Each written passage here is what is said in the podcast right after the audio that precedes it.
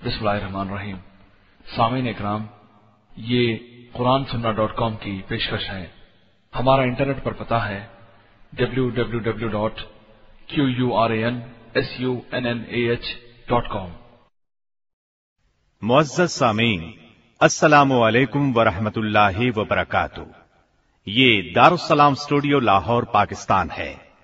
इस बार हम आपके लिए पेश कर रहे हैं पुरस्रार हकायक। यानी जिन, जादू, आसेब और नज़र बद हकीकत, बचाव और इलाज। कुरान हदीस से ये बात पाए सबूत को पहुँचती है कि जिन, जादू, आसेब और नज़र बद वगैरह एक नाकाबिल इनकार हकीकत है। जादू करने वाले कुफर शिरक, जुल्म और झूठ की बुनियाद पर मासूम इंसानों को अपने सितम का निशाना बनाते हैं। पाकिस्तान, भारत बांग्लादेश और दूसरे ममालिक में इस तरह की बेहद दुख भरी और अफसोसनाक सूरत हाल देखने में आती है। तहजीब तमद्दन से आरी, इस्लाम और अखलाक से बेबहरा, नंग धड़ंग, बेअमल और बेदीन लोगों ने जगह जगह सादा मासूम और जयीफुल अकीदा लोगों को लूटने और उनकी खून पसीने की कमाई हड़प करने के लिए फंदे लगा रखे हैं। ये लोग न सिर्फ़ सादा लौ अवाम की मुख्तलिफ़ बहानों से जेबें खाली करते हैं बल्कि उनकी बहु बेटियों की इसमत दरी भी करते हैं। इन हालात में लोगों को कुरानी आयात और मसनून दुआओं के ज़रिए सही तरीका इलाज जानने की अशद ज़रूरत है, ताकि वो अपने दीनों ईमान की हिफाजत करते हुए इन अमराज का इलाज कर सकें और जादूगरों के शर और फितने से महफूज रह सकें। उम्मत मुस्लिमा की इसी अशद ज़रूरत को पूरा करने के लिए दारुसलाम स्टूडियो लाहौर, पाकिस्तान ने चार हिस्सों पर मुश्तमिल पुरस्कार हकाइक के नाम से एक सेट तैयार किया है, जिनमें जादू की हकीकत और जिन्नों और शयातीन के अहवाल खतरात का तारुफ कराया गया है, और साथ ही साथ एहतियाती तदाबीर भी बयान की गई हैं, जो जिनों और शयातीन से मुकाबले में मोमिन के लिए हथियार का काम देती हैं। सबसे अहम और काबिल ज़िक्र बात यह है कि जादू, जिन्नों, आसेब और नज़र बद से खलासी का इलाज पुरानी आयात और सही अहादीस की रोशनी में पेश किया गया है, जो बहुत आसान है। अल्लाह ताला से दुआ है कि इसके ज़रिए न सिर्फ़ बहुत से घरानों को जादूगरों, काहिनों और जिन्नो शयातीन के शर से महफूज फरमाए, बल्कि बेशुमार लोगों को इन धोखेबाजों और शोबदाबाजों के चुंगल में फंसने से भी नजात दे। आमीन। तो आइए सुनते हैं सामीन पुरस्कार हकाइक हिस्सा चहारो पेशकश मोहम्मद तारिक शाहिद। नंबर चार, सूरतुल फातिहा की तिलावत की जाए। जैसा कि एक सहाबी ने एक आसेब जदा शख्स पर इस सूरत को पढ़कर दम किया तो वो बिल्कुल दुरुस्त हो गया। इसी तरह मुआवजा तैन, यानी सूरतुल फलक और सूरतुल नास को बार बार आसिफ जदा शख्स पर पढ़ा जाए, क्योंकि जादू के तोड़ में ये सबसे अजीम इलाज है। जब नबी करीम सल्लल्लाहु अलैहि वसल्लम पर जादू का असर हुआ था तो आपको इन्हीं दो सूरतों को बार बार पढ़ने का हुक्म दिया गया था। और इन्हीं दो सूरतों की तिलावत से आपसे जादू का असर जायल हुआ था। मुआवजतैन ये हैं। बिस्मिल्लाहिर्रहमानिर्रहीम।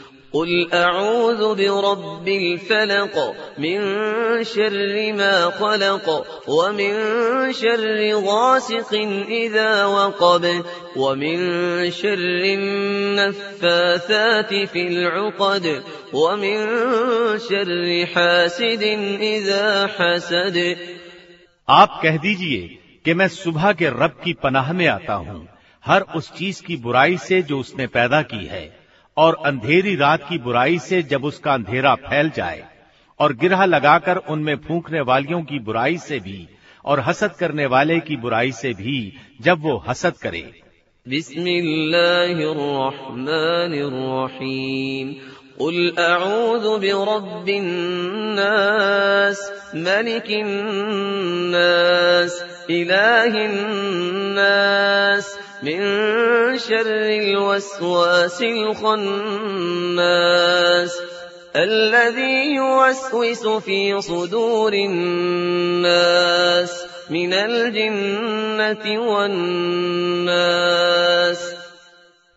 आप कह दीजिए कि मैं लोगों के परवरदिगार की पनाह में आता हूँ लोगों के मालिक की और लोगों के माबूद की पनाह में वसवसा डालने वाले पीछे हट जाने वाले की बुराई से जो लोगों के सीनों में वसवसा डालता है खा वो जिन हो या इंसान। शेख इब्ने बाज रहमाहुल्लाह फरमाते हैं कि मस्कूरा कुरानी आयात को आसिफ जदा पर पढ़ा जाए तो जादू का असर जायल हो जाता है। ये था जादू का इलाज कुरान मजीद के ज़रिए। अब हम मसनून अजकार के ज़रिए जादू का इलाज पेश करते हैं। जब नबी करीम सल्लल्लाहु अलैहि वसल्लम पर जादू किया गया तो जिब्रील अलैहिस्सलाम नाजिल हुए और ये दुआ पढ़कर आप सल्लल्लाहु अलैहि वसल्लम को दम किया। बिस्मिल्लाह अर्कीक मिन कुल्ली शैइन युज़ीक मिन शर्रि कुल्ली नफ्सिन औ ऐनिन हासिदिन अल्लाहु यशफीक बिस्मिल्लाह अर्कीक मैं अल्लाह के नाम के साथ तुझ पर दम करता हूँ हर उस चीज़ से जो तुझको तकलीफ़ दे। हर नफ्स के शर से या हसद करने वाली नज़र बद से। अल्लाह तुझे शिफा दे। अल्लाह के नाम के साथ मैं तुझ पर दम करता हूँ।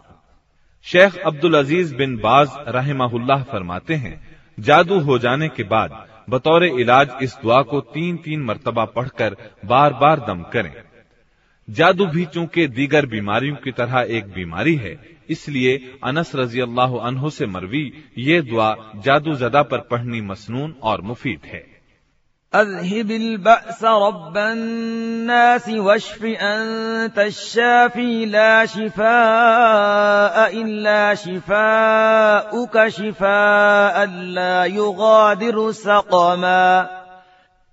ऐ लोगों के रब ये तकलीफ दूर कर दे और शिफा अता फरमा दे तू ही शिफा देने वाला है तेरी शिफा के सिवा कोई शिफा कारगर नहीं।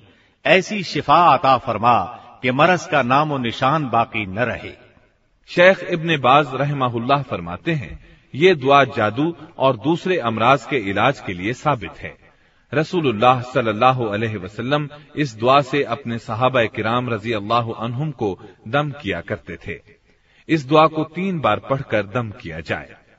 दम के ज़रिए जादू के इलाज का तरीका आपने सुना।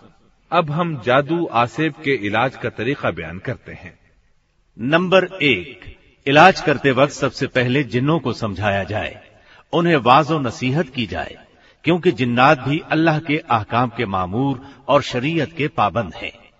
लिहाजा अगर कोई मुसलमान उन्हें मुखातब करने की कुदरत रखता है तो उस पर ऐसा करना वाजिब है।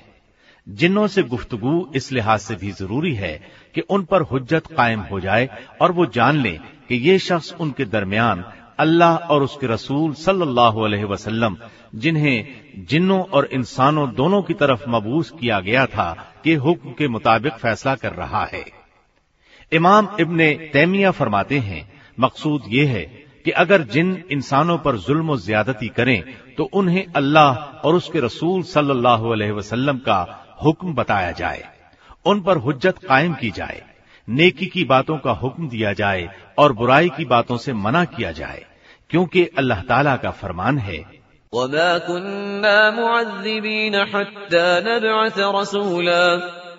हमारा ये तरीका नहीं कि रसूल भेजने से पहले ही अजाब देने लगे। नंबर दो जिन्नों को बुरा भला कहा जाए डराया धमकाया जाए और मारा पीटा भी जाए। यानी अगर जिन अमरो नहीं और वाजो नसीहत से दूर न हो तो उसको डांटना, डराना, धमकाना, उस पर लानत करना भी जायज़ है। जैसा कि रसूलुल्लाह सल्लल्लाहु अलैहि वसल्लम ने उस शैतान के साथ किया था, जो आग का शोला आपके चेहरे पर फेंकने आया था। आपने तीन बार फरमाया था, अऊज़ु बिल्लाहि मिनका अलअनुका बिलअनतिल्लाहि ताम्मह। मैं तुझसे अल्लाह की पनाह पकड़ता हूँ और अल्लाह की तमाम लानतें तुझ पर करता हूँ। इब्ने तैमिया अलैह फरमाते हैं, अगर आसेब जदा को आसेब से पाक करने के लिए या जिन को भगाने के लिए मारने पीटने की ज़रूरत पड़े तो बहुत ज़्यादा और शदीद पिटाई भी की जाए, यहाँ तक कि आसेब जदा को इफाका हो जाए। ये चोट जिन को लगती है और आसेब जदा को इसका एहसास तक नहीं होता। आखिर में इमाम इब्ने तैमिया फरमाते हैं कि मैंने खुद कई लोगों की मौजूदगी में ऐसा किया है और बहुत दफ़ा इस चीज़ का तजर्बा किया है। नंबर तीन, इलाज के आखिर में उन कुरानी आयात और मसनून अजगार को पढ़कर दम किया जाए जिनका ज़िक्र अभी हमने किया है। अब हम हिस्सी दवाओं के ज़रिए जादू का इलाज ज़िक्र करते हैं। नंबर एक, अजवा खजूर के ज़रिए जादू का इलाज। नबी करीम सल्लल्लाहु अलैहि वसल्लम का इरशाद किरामी है। जिस शख्स ने सुबह नहार मुँह सात अजवा खजूरें खाई तो उसे उस दिन जहर और जादू नुकसान न पहुँचा सकेंगे। वाजे रहे कि ये खसूसियत सिर्फ़ मदीने की अजवा खजूर में है। इमाम खिताबी फरमाते हैं, अजवा खजूर का जादू और जहर के लिए मुफीद होना मदीने की खजूर के लिए नबी करीम सल्लल्लाहु अलैहि वसल्लम की दुआ की बरकत के बायस है। इसमें खजूर की कोई खसूसियत नहीं। इसी तरह इमाम नबवी फरमाते हैं, हदीस में मदीने की अजवा की खसूसियत मस्कूर है, क्योंकि बाज दवाओं में शिफा उनकी जिन्स की बजाय बाज इलाकों के साथ खास होती है। नंबर दो, कलौजी के ज़रिए इलाज। अबू हुरैरा रज़ी अल्लाह रिवायत करते हैं कि नबी करीम सल्लल्लाहु अलैहि वसल्लम ने फरमाया, कलौजी में सिवाय मौत के हर मरज की शिफा है। नंबर तीन, सींगी के ज़रिए इलाज। इब्न कय्यम रहमतुल्लाह फरमाते हैं, सींगी लगवाना इलाज के तरीकों में से एक तरीका है, जैसा कि अबू हुरैरा रज़ी अल्लाह से मरवी एक हदीस में है कि नबी करीम सल्लल्लाहु अलैहि वसल्लम ने फरमाया जिसने कमरी माह की सत्रह अट्ठारह और इक्कीस तारीखों को सींगी लगवाई, उसे हर बीमारी से शिफा हो जाएगी। एक दूसरी सही हदीस में आपका फरमान है, जिन चीज़ों से तुम इलाज करते हो, उनमें बेहतरीन इलाज सींगी लगवाना है। इब्न कय्यम रहमतुल्लाह फरमाते हैं, खबीस रूहों की तासीरात, उनकी तरफ़ तबीयत के मैलान और असर को कबूल करने का नाम जादू है।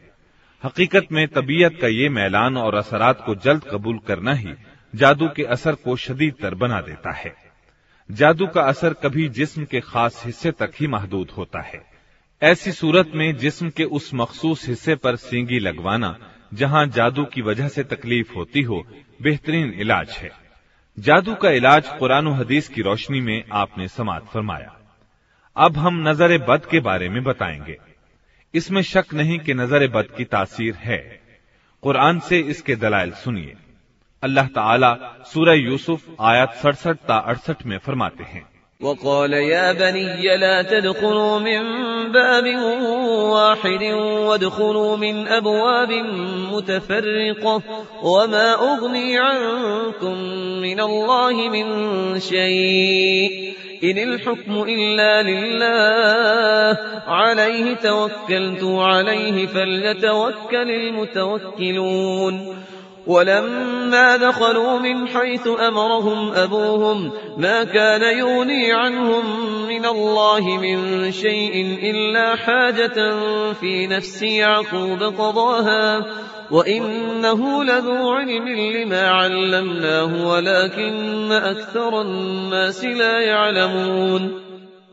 और याकूब ने कहा मेरे बेटो तुम सब एक दरवाजे से दाखिल न होना बल्कि मुख्तलिफ दरवाजों से दाखिल होना और अल्लाह की तरफ से किसी मुकद्दर हुक्म को मैं तुमसे नहीं टाल सकता हूँ हर हुक्म और फैसला सिर्फ अल्लाह के इख्तियार में है मैंने उसी पर भरोसा किया है और भरोसा करने वालों को सिर्फ़ उसी पर भरोसा करना चाहिए। और जब वो लोग मिस्र में इसी तरह दाखिल हुए, जिस तरह उनके बाप ने उन्हें हुक्म दिया था तो ये तदबीर अल्लाह की किसी तदबीर को उनसे नहीं टाल सकती थी। ये तो याकूब के दिल की बात थी, जो उन्होंने पूरी की थी। और हमने उन्हें जो इल्म दिया था, उसके सबब वो तदबीर और तकदीर के मसाइल को खूब जानते थे, लेकिन अक्सर लोग ये नहीं जानते हैं। हाफिज इब्ने कसीर रहमाहुल्लाह इन दोनों आयात की तफसीर करते हुए कहते हैं, अल्लाह ताला याकूब अलैहिस्सलाम के बारे में बता रहे हैं कि उन्होंने जब बिनियामीन समेत अपने बेटों को मिस्र जाने के लिए तैयार किया तो उन्हें तलकीन की कि वो सब के सब एक दरवाजे से दाखिल होने की बजाय मुख्तलिफ़ दरवाजों से दाखिल हों, क्योंकि उन्हें इस बात का खदशा था कि उनके बेटे खूबसूरत शक्लो सूरत वाले हैं। कहीं नज़र बद का शिकार न हो जाएँ।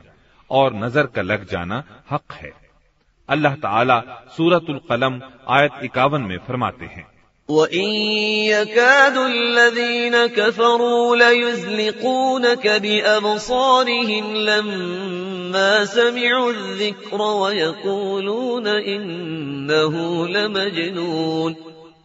और कुफ्फार जब आपसे कुरान सुनते हैं तो ऐसा मालूम होता है कि वो मारे गैजो गजब के आपको अपनी निगाहों से फुसला दें और कहते हैं, ये दीवाना आदमी है।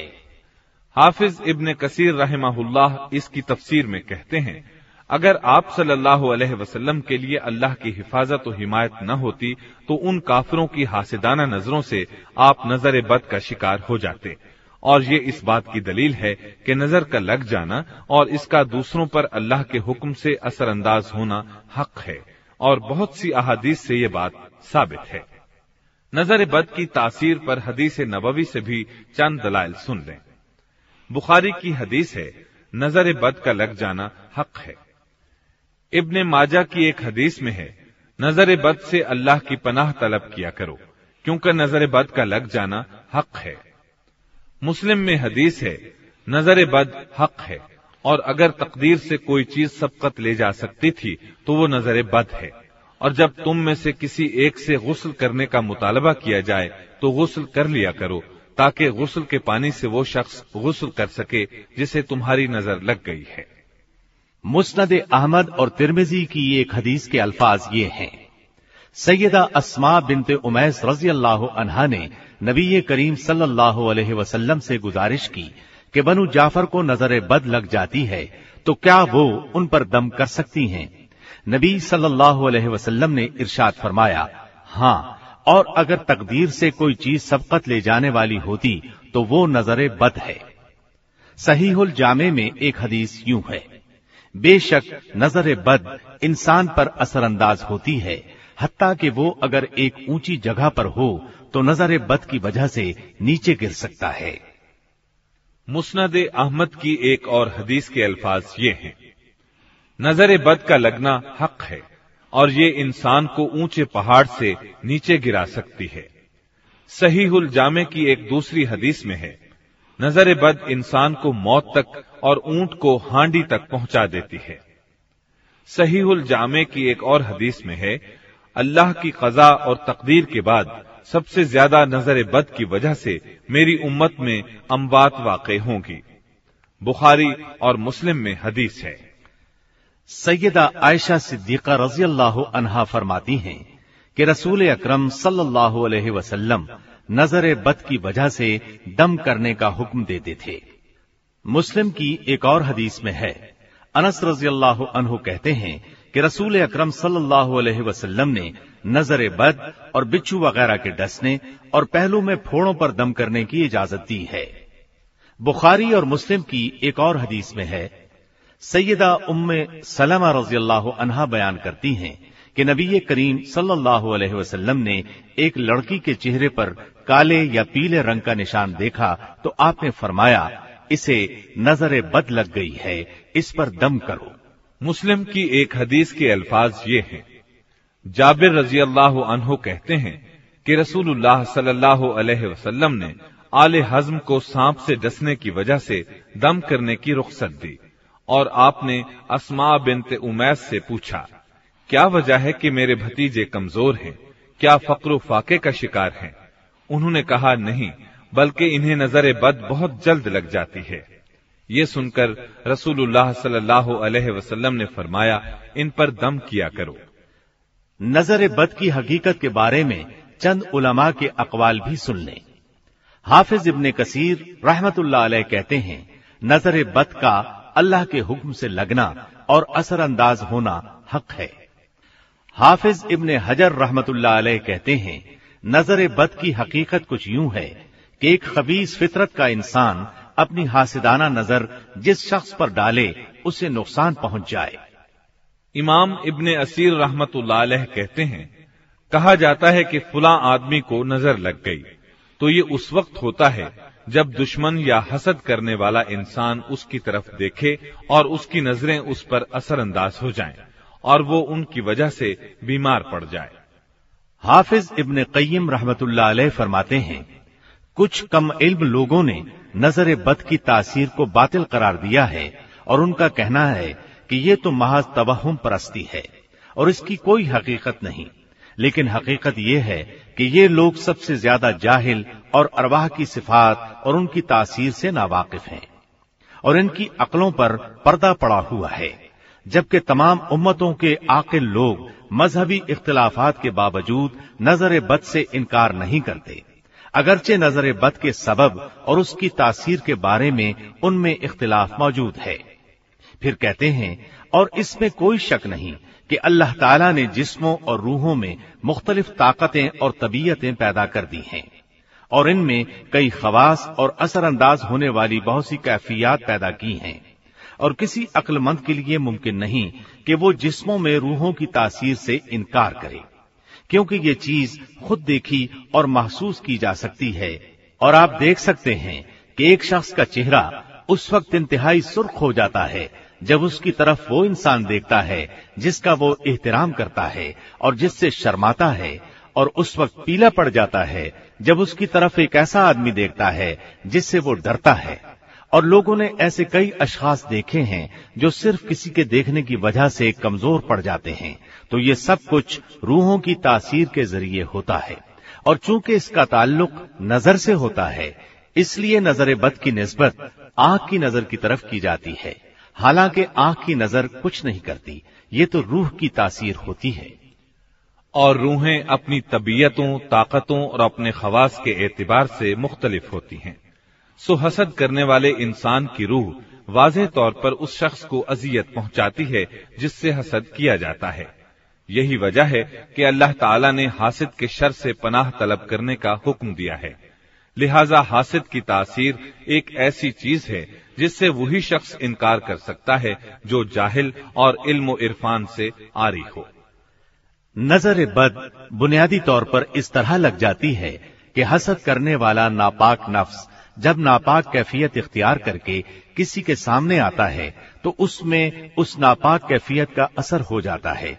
और ऐसा कभी आपस के मिलाप की वजह से होता है और कभी आमने सामने आने की वजह से, कभी देखने की वजह से और कभी उस शख्स की रूह की तवज्जो से और कभी चंद दुआओं और दम वगैरह के पढ़ने से और कभी महज वहम गुमान से हो जाता है। और जिस शख्स की नज़र लग जाती है, उसकी तासीर देखने पर मौकूफ नहीं होती, बल्कि कभी अंधे को किसी चीज़ का वस्फ बयान कर दिया जाए तो उसके नफ्स में अगर हासिदाना जज्बात पैदा हो जाएँ तो उसका भी असर हो सकता है। और बहुत सारे ऐसे लोग हैं जिनकी नज़र असरअंदाज होती है। महज वस्फ के साथ बगैर देखे उनकी नज़र लग जाती है। और ये वो तीर होते हैं जो नज़र लगाने वाले इंसान के नफ्स से निकलते हैं। कभी निशाने पर जा लगते हैं और कभी उनका निशाना खता हो जाता है। जिस शख्स की तरफ़ ये तीर मुतवजे होते हैं, अगर उसने उनसे और नज़र बद से बचने के लिए एहतियाती तदाबीर इख्तियार कर रखी हैं तो वो तीर निशाने से खता हो जाते हैं और कभी कभार खुद हसद करने वाले इंसान को भी जा लगते हैं। खुलासा कलाम ये कि नज़र बद तीन मराहल से गुजर कर किसी पर असरअंदाज होती है। सबसे पहले देखने वाले शख्स में किसी चीज़ के मुतालिक हैरत पैदा होती है। फिर उसके नापाक नफ्स में हासिदाना जज्बात पैदा होते हैं। फिर उन हासिदाना जज्बात का जहर नज़र के ज़रिए मुंतकिल हो जाता है। ये भी बताते चलें कि नज़र बद और हसद में क्या फ़र्क है। नंबर एक, हर नज़र लगाने वाला शख्स हासिद नहीं होता है, लेकिन हर हासिद नज़र लगाने वाला होता है। इसलिए अल्लाह ताला ने सूरतुल फलक में हासिद के शर से पनाह तलब करने का हुक्म दिया है। सो कोई भी मुसलमान जब हासिद से पनाह तलब करता है तो उसमें नज़र लगाने वाला इंसान भी खुद ब खुद आ जाएगा। और ये कुरान करीम की बलागत और जामियत है। नंबर दो, हसद, बुग्ज और कीने की वजह से होता है। और इसमें यह ख्वाहिश पाई जाती है कि जो नेमत दूसरे को मिली हुई है, वो उससे छिन जाए और हासिद को मिल जाए। जबकि नज़र बद का सबब हैरत, पसंदीदगी और किसी चीज़ को बड़ा समझना है। खुलासा ये कि दोनों की तासीर एक है, लेकिन सबब अलग अलग होता है। हासिद किसी मुतवक्के काम के मुतालिक हसद कर सकता है, जबकि नज़र बद लगाने वाला किसी मौजूद चीज़ ही को नज़र लगा सकता है। नंबर चार, इंसान अपने आप से हसद नहीं कर सकता, अलबत्ता अपने आप को नज़र बद लगा सकता है। नंबर पाँच हसद सिर्फ़ कीना परवर शख्स ही करता है, जबकि नज़र बद एक नेक आदमी को भी लग सकती है, जबकि वो किसी चीज़ पर हैरत का इजहार करे और उसमें किसी नेमत के छिन जाने का इरादा शामिल न हो। जैसा कि आमिर बिन रबिया रज़ी अल्लाह अनहो की नज़र साहल बिन हुनैफ रज़ी अल्लाह अनहो को लग गई थी। हालाँकि आमिर रज़ी अल्लाह अनहो बदरी साहबा में से थे। नज़र बद से बचने के लिए ज़रूरी है कि मुसलमान जब किसी चीज़ को देखे और उसे वो पसंद आ जाए तो ज़ुबान से माशा अल्लाह या बारक अल्लाह के अल्फाज बोले, ताकि उसकी पसंदीदगी की नज़र का बुरा असर न हो। रसूलुल्लाह सल्लल्लाहु अलैहि वसल्लम ने सैयदिना साहल बिन हुनैफ रज़ी अल्लाह अनहो को यही तालीमात दी थी। अबू सईद खुदरी रज़ी अल्लाह अनहो से रिवायत है कि रसूल अक्रम सल्लल्लाहु जिन्नात और इंसानों की नज़र बद से पनाह तलब करते थे फिर जब मुआवजतैन यानी सूरतुल फलक और सूरतुल नास नाजिल हुई तो नबी करीम सल्लल्लाहु अलैहि वसल्लम उनको पढ़ने लगे और बाकी दुआएँ आपने छोड़ दी थीं। सैयदा उम्मे सलमा रज़ी अल्लाह अनहा कहती हैं कि नबी करीम सल्लल्लाहु अलैहि वसल्लम ने इनके घर में एक लड़की को देखा उसके चेहरे पर स्याह निशान था। चुनाचे नबी करीम सल्लल्लाहु अलैहि वसल्लम ने फरमाया, इसको दम करो, क्योंकि इसे नज़र लग गई है। इमाम फर्रा ने लिखा है कि ये स्याह निशान जिनकी नज़र बद की वजह से था। इन दोनों हदीसों से मालूम हुआ कि जिस तरह इंसान की नज़र बद असरअंदाज होती है, उसी तरह जिन की नज़र बद भी असरअंदाज होती है। इसलिए मुसलमान को चाहिए कि वो जब भी कपड़े उतारे या आईना देखे या कोई काम भी करे तो बिस्मिल्लाह पढ़ लिया करे, ताकि जिन्नों और इंसानों की नज़र बद की तासीर से बच सके। अब हम नज़र बद का इलाज बताते हैं। इसके इलाज के बहुत से तरीके हैं। इनमें से चंद एक ये हैं। पहला तरीका, जिस शख्स की नज़र लगी हो, अगर उसका पता चल जाए तो उसे गुस्ल करने का हुक्म दें। फिर जिस पानी से उसने गुस्ल किया हो, उसे नज़र बद से मुतासिर होने वाले शख्स पर बहा दिया जाए। इस तरह इंशाला शिफा होगी। अबू उमामा कहते हैं कि मेरे बाप साहल बिन हुनैफ रज़ी अल्लाह ने गुस्ल का इरादा किया। जब उन्होंने कमीज उतारी तो आमिर बिन रबिया रज़ी अल्लाह उनकी तरफ़ देख रहे थे। उनका रंग इंतहाई सफ़ेद था और जिल्द बहुत खूबसूरत थी। आमिर रज़ी अल्लाह अनहो ने कहा, मैंने आज तक इतनी खूबसूरत जिल्द किसी कमारी लड़की की भी नहीं देखी। उनका ये कहना था कि सहल बिन हुनैफ रज़ी अल्लाह अनहो को बुखार शुरू हो गया। चुनाचे नबी अकरम सल्लल्लाहु को बताया गया और आपको ये भी बताया गया कि साहल की हालत यह है कि वो सर भी नहीं उठा सकते। नबी सल्लल्लाहु अलैहि वसल्लम ने पूछा, तुम्हें किसी पर शक है? उन्होंने कहा, जी हाँ आमिर बिन रबिया पर शक हो सकता है। सो आपने उन्हें बुलाया और नाराजी ज़ाहिर करते हुए फरमाया, तुम में से कोई एक क्यों अपने भाई को कत्ल करता है? क्या तुम बारक अल्लाह नहीं कह सकते थे? इसके लिए गुस्ल करो। तब सैयदना आमिर रज़ी अल्लाह ने अपना चेहरा, हाथ, कोहनिया, घुटने, पाँव और अपनी चादर के अंदरूनी हिस्से धोए। फिर उस पानी को आपने साहल रज़ी अल्लाह अनहो के ऊपर पीछे से बहा दिया, और साहल रज़ी अल्लाह अनहो शिफायाब हो गए। ये हदीस अहमद, नसाई और इब्ने माजा की है। इब्ने शिहाब जोहरी कहते हैं कि हमारे जमाने के ओलमा ने इस गुस्ल की कैफियत ये बयान की है, जिस आदमी को नज़र लगी हो, उसके सामने एक बर्तन रख दिया जाए, उसमें वो सबसे पहले कुल्ली करे और पानी उसी बर्तन ही में गिराए। फिर उसमें अपना चेहरा धोए। बाएँ हाथ के ज़रिए अपनी दाई हथेली पर पानी बहाए।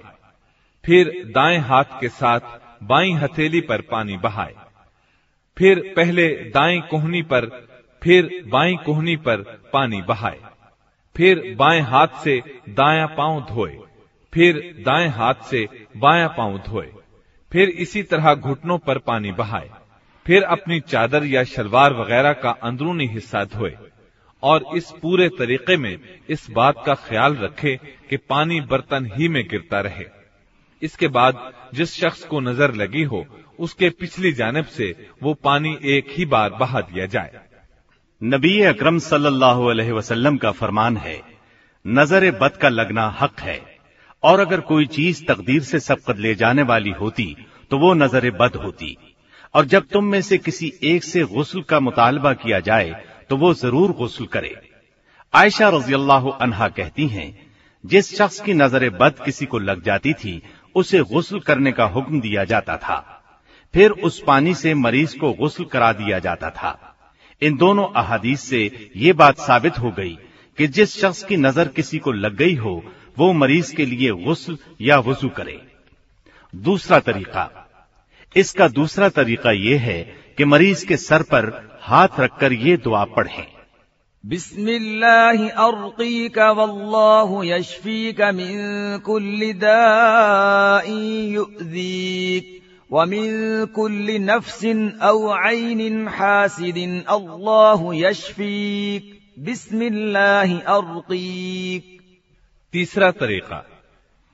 तीसरा तरीका यह है कि मरीज के सर पर हाथ रखकर ये दुआ पढ़ें बिस्मिल्लाह युबरीक मिन कुल्लि दाइन यशफीक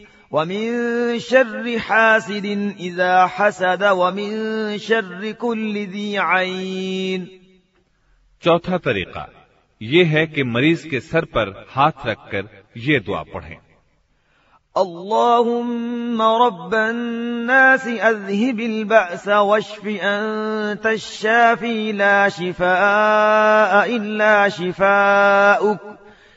शिफा युगादिर सकमा पांचवा तरीका यह है कि मरीज के सर पर हाथ रखकर कुरान मजीद की आखिरी तीन सूरतें यानी सूरह इखलास सूरह फलक और सूरह नास पढ़ें और उस पर दम करें ये तमाम तरीके सही अहादीस से साबित हैं।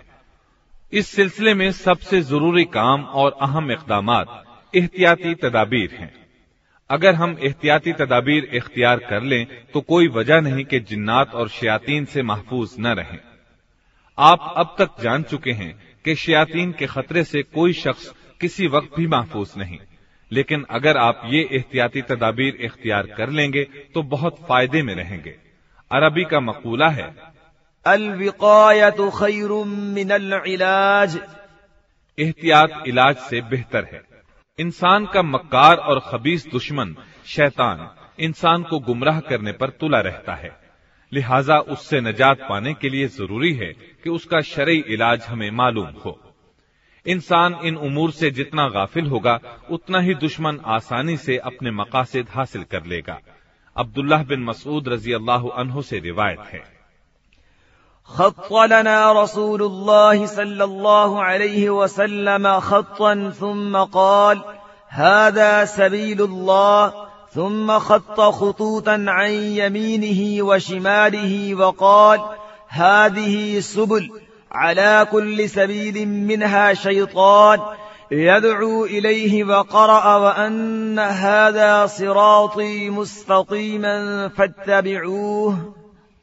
रसूलुल्लाह सल्लल्लाहु अलैहि वसल्लम ने हमारे लिए एक लकीर खींची और फरमाया ये अल्लाह का सीधा रास्ता है फिर उस लकीर के दाएं और बाएं कुछ और लकीरें भी खींची और फरमाया ये बहुत से रास्ते हैं जिनमें से हर रास्ते पर एक शैतान है और अपनी तरफ बुलाता है फिर नबी करीम सल्लल्लाहु अलैहि वसल्लम ने आयत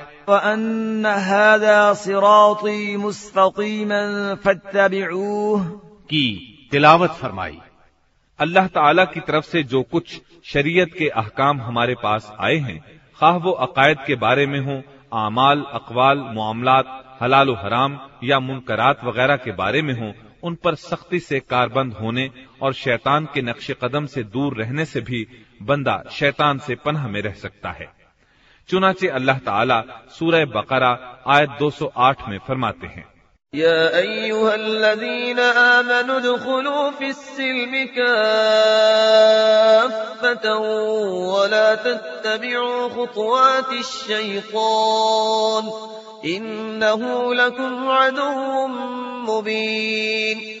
ऐ ईमान वालो इस्लाम में पूरे पूरे दाखिल हो जाओ और शैतान के कदमों की पैरवी न करो।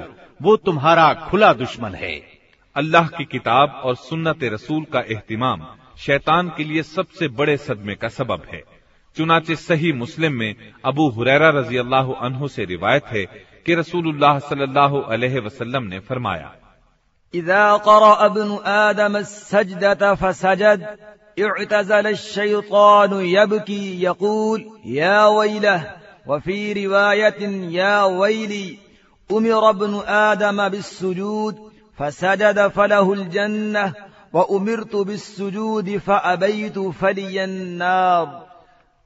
जब इब्ने आदम सजदे की आयत पढ़ता है फिर सजदा करता है तो शैतान तन्हाई में जाकर रोता है और कहता है इसका सत्यानाश हो एक रिवायत के अल्फाज ये हैं कि मेरा सत्यानाश हो।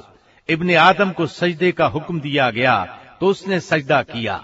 लिहाजा जन्नत का मुस्तहिक बना। लेकिन मुझे सजदे का हुक्म दिया गया तो मैंने इनकार कर दिया। लिहाजा मेरे लिए जहन्नम है। मुसलमान के लिए शैतान की गुमराही के रास्तों और वसाइल को मालूम करना और अवाम के सामने उनको ज़ाहिर करना और बयान करना ज़रूरी है। कुरान करीम और अलैहि वसल्लम ने इस मिशन को बखूबी अंजाम दिया है। और हमारे लिए इस चीज़ की अहमियत और ज़रूरत जानने के रहनुमा उसूल बयान किए हैं। चुनाचे कुरान करीम से हमें वो उसलूब मालूम होता है, जिससे शैतान ने आदम अलैहिस्सलाम को सलाहकार के भेस में बहकाया था। सूरह आराफ, आयत 21 में अल्लाह ताला फरमाते हैं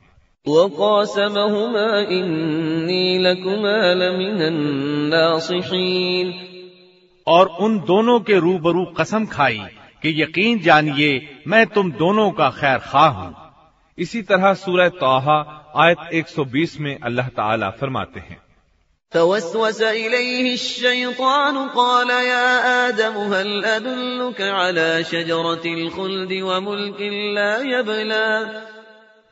बस शैतान ने उसे वसवसा डाला। कहने लगा, ए आदम, क्या मैं तुझे दायमी ज़िंदगी का दरख्त और बादशाहत बतलाऊं जो कभी पुरानी न हो? इसी तरह रसूलुल्लाह सल्लल्लाहु अलैहि वसल्लम ने सहाबा किराम रज़ी अल्लाह अनहुम को उस कैफियत से आगाह फरमाया था, जिससे जिन और शयातीन आसमानों में होने वाली गुफ्तगु में से कुछ उचक कर काहिनों और साहिरों के कानों में डाल देते थे। फिर वो उसमें सौ झूठ मिलाकर लोगों को बताते और उन्हें धोखा देते थे। इसी तरह नबी करीम सल्लल्लाहु अलैहि वसल्लम ने वो कैफियत भी बयान की है कि शैतान किस तरह उनके दिलों में तरह तरह के वसवसे डालता है। किस तरह वो शौहर और बीवी के दरमियान तफरीका डालता है। किस तरह इंसान के दिल में शकू को शुभात पैदा करता है। बिलाखिर इंसान कह उठता है कि मेरे रब को किसने पैदा किया है? सही मुस्लिम में अबू हुरैरा रजी अल्लाह अनहु से रिवायत है कि रसूलुल्लाह सल्लल्लाहु अलैहि वसल्लम ने फरमाया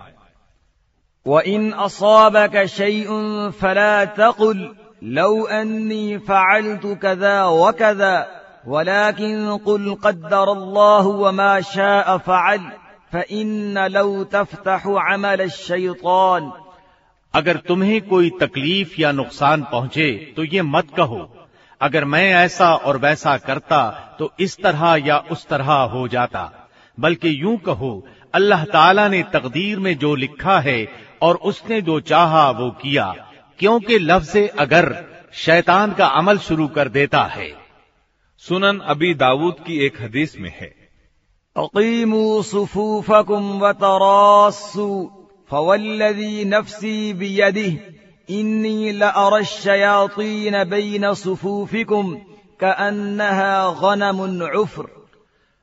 अपनी सफों को कायम करो और एक दूसरे से खूब मिलकर गुथ कर खड़े हो जाओ क्योंकि कसम है उस जात की जिसके हाथ में मेरी जान है बिलाशुबा मैं तुम्हारी सफों के दरमियान शैतानों को इस तरह देखता हूँ गोया कि वो मटियाला बकरी का बच्चा हो इसी तरह जामे तिरमिजी में नबी अकरम सल्लल्लाहु अलैहि वसल्लम का इरशाद है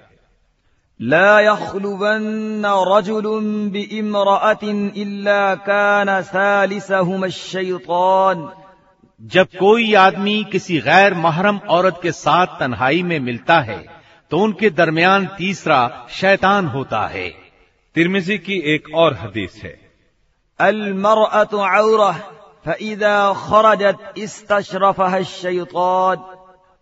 औरत पर्दे की चीज है जब वो घर से बाहर निकलती है तो शैतान उसकी ताक में रहता है हमें हर अमल में शैतान की मुखालफत करना चाहिए कभी शैतान इंसान के पास इंतहाई हमदर्द और मुखलिस नसीहत करने वाले के भेस में आता है जैसा कि आदम अलैहिस्सलाम के किस्से में मजकूर है इसलिए इंसान को चाहिए कि शैतान उसे जिस बात का हुक्म दे, उसके खिलाफ अमल करे।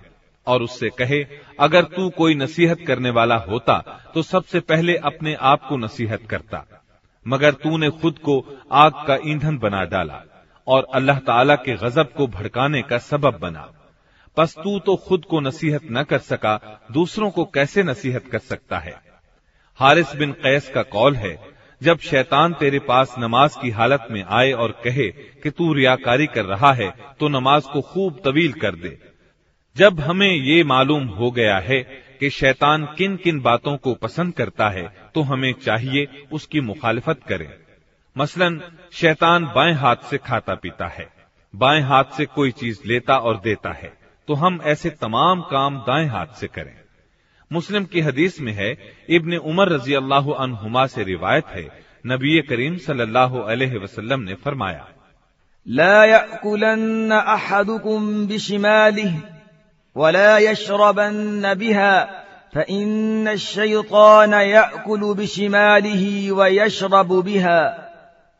तुम में से कोई बाएं हाथ से न खाए और न बाएं हाथ से पिए क्योंकि शैतान उससे खाता और पीता है नबी अकरम सलम ने कैलूला करने की तरगीब दिलाते हुए इसका सबब बयान फरमाया है कि शैतान कैलूला नहीं करता। आपने फरमाया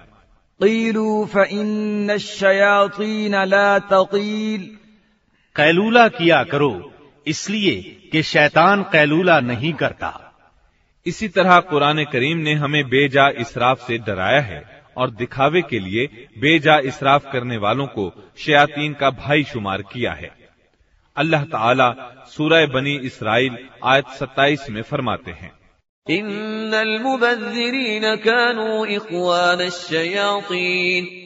बेजा खर्च करने वाले शैतानों के भाई हैं। और ये इसलिए फरमाया कि शैतानों को माल का जिया और बिला ज़रूरत माल खर्च करना बहुत पसंद है। इसी तरह शैतान को जल्दबाजी बहुत पसंद है इसलिए कि इंसान कसरत से गलतियाँ करता है नबी अकरम सल्लल्लाहु अलैहि वसल्लम का इरशाद है।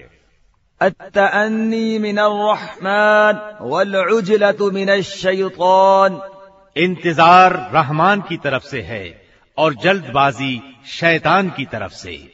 शैतान से बचने के लिए ज़रूरी है कि इंसान अपने ईमान को मज़बूत बनाए। अपने रब ताला की पनाह तलब करे और उसी से इल्तिजा करे। क्योंकि अल्लाह के सिवा किसी के पास न इसकी ताकत है और न वो उसे पनाह दे सकता है। शैतान से पनाह में आने के लिए बुनियादी शर्त यह है कि इंसान सिर्फ़ खालिक के कायनात की पनाह तलब करे, क्योंकि मखलूकत में से किसी की भी पनाह तलब करना हराम है। कुतुब अहादीस में शैतानी हथकंडों से पनाह तलब करने के बहुत से मौाक़े का तस्करा है। इनमें से हम सिर्फ़ उन मौाक़े का ज़िक्र करेंगे, जो जिन्नों और शैतानों से पनाह तलब करने के बारे में हैं। और वो ये हैं बैतुल खला में जाते वक्त, गुस्से के वक्त, हम बिस्तरी के वक्त, किसी मंजिल या बस्ती में उतरते वक्त, गधे का हींगना सुनकर, मस्जिद में दाखिले के वक्त, मस्जिद से निकलते वक्त, नमाज़ में शैतानी वसवसों से पनाह मांगना, कुरान की तिलावत के वक्त, बच्चों के लिए शैतान से अल्लाह की पनाह मांगना बीमारी के वक्त, नींद में बेचैनी के वक्त, बुरा ख्वाब देखने पर, सुबह शाम बिस्तर पर लेटते वक्त, अकायद में शैतानी हमले से पनाह मांगना, सुबह शाम के मखसूस अजकार, इन तमाम मौाक़े पर शैतान से पनाह में देने वाली दुआएँ पढ़नी चाहिए, बल्कि इन दुआओं को अपना मामूल बना लेना चाहिए।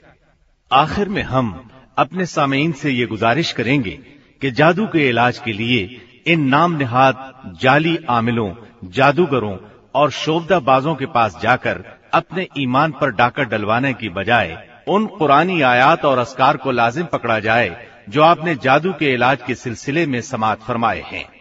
इन आयात और असकार के ज़िक्र से जहाँ आप इन मूजी अमराज से छुटकारा हासिल करेंगे, वहाँ आपकी इज़्ज़त और तौकीर भी बरकरार रहेगी। अल्लाह ताला से दुआ है कि अल्लाह हमें ऐसी तमाम आफात और परेशानियों से महफूज फरमाए, आमीन। मोजत सामीन, अभी आप दारुसलाम स्टूडियो लाहौर, पाकिस्तान से पुरस्कार हकायक का चौथा और आखिरी हिस्सा सुन रहे थे। Darussalam studio Darussalam publishers and distributors का एक हिस्सा है, जो इस्लामी कुतुब की इशात का बैन अवी इदारा है, जिसका हेड ऑफ़िस सऊदी अरब के दारुल हुकूमत रियाज में वाक़ है। जिसके मैनेजिंग डायरेक्टर जनाब अब्दुल मालिक मुजाहिद हैं। दारुसलाम का दुनिया के तीस मुल्कों में नेटवर्क है। पाकिस्तान में इसका एड्रेस नोट कर लें। दारुसलाम स्टूडियो, छत्तीस Lower Mall, secretariat staff, Lahore. Phone seven two four zero zero two four, seven one two zero zero five four और seven eight four six seven one four. Fax seven three five four zero seven two. ये पेशकश थी मोहम्मद तारिक शाहिद की।